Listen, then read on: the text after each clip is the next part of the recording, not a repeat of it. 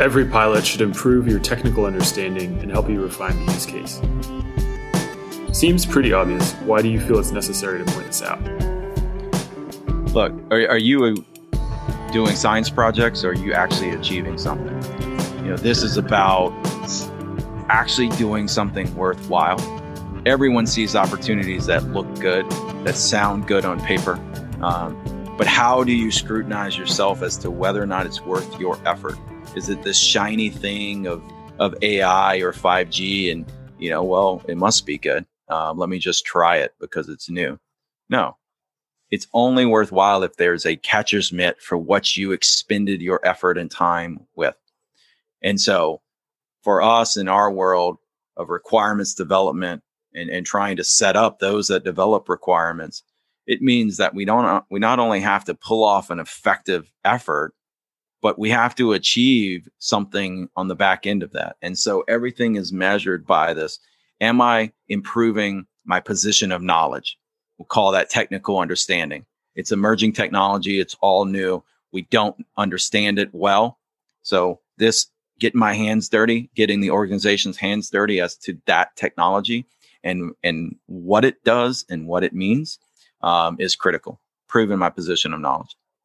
The second is what is the right application? You know, there are portfolio managers that think about, I do this one thing.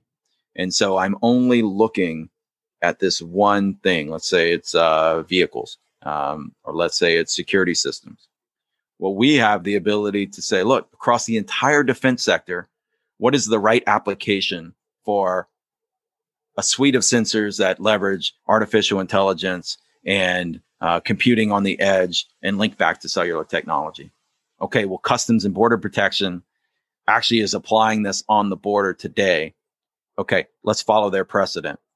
So we improved our position of knowledge through their trials, but then we actually leaped leapt forward into applications across the defense sector by following their lead and looking for like like environments and scenarios to bring it.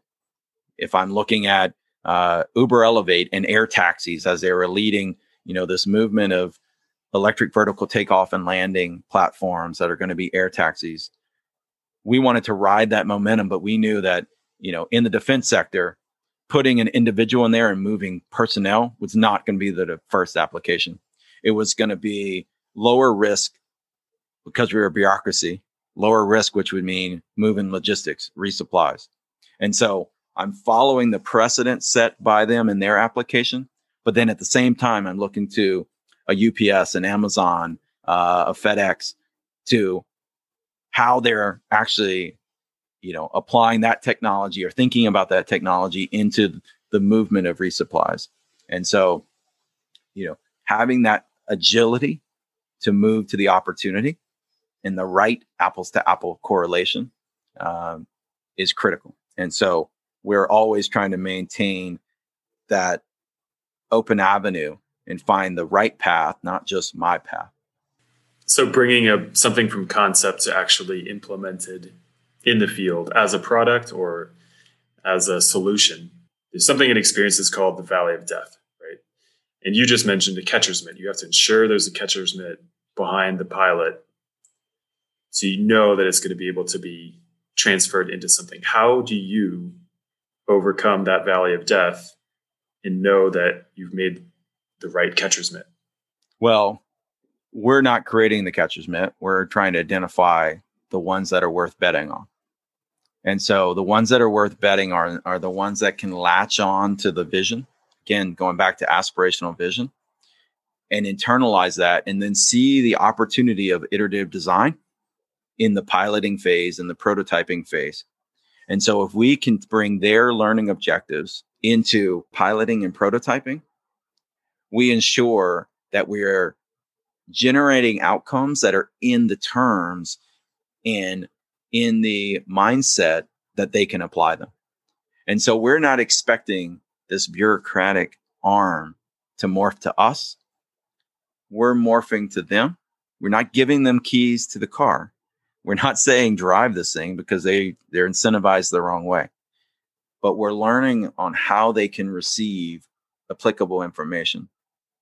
And some of them aren't worth betting on, right? They're too bureaucratic in their pathway and in their mindset. And so again, you've got to you've got to sense your environment and determine, you know, who's a partner worth betting on. Now let me invest myself in making sure that my outcomes are in a form that they can apply because I need them to be the ones that actually plug that brick into the bureaucratic wall.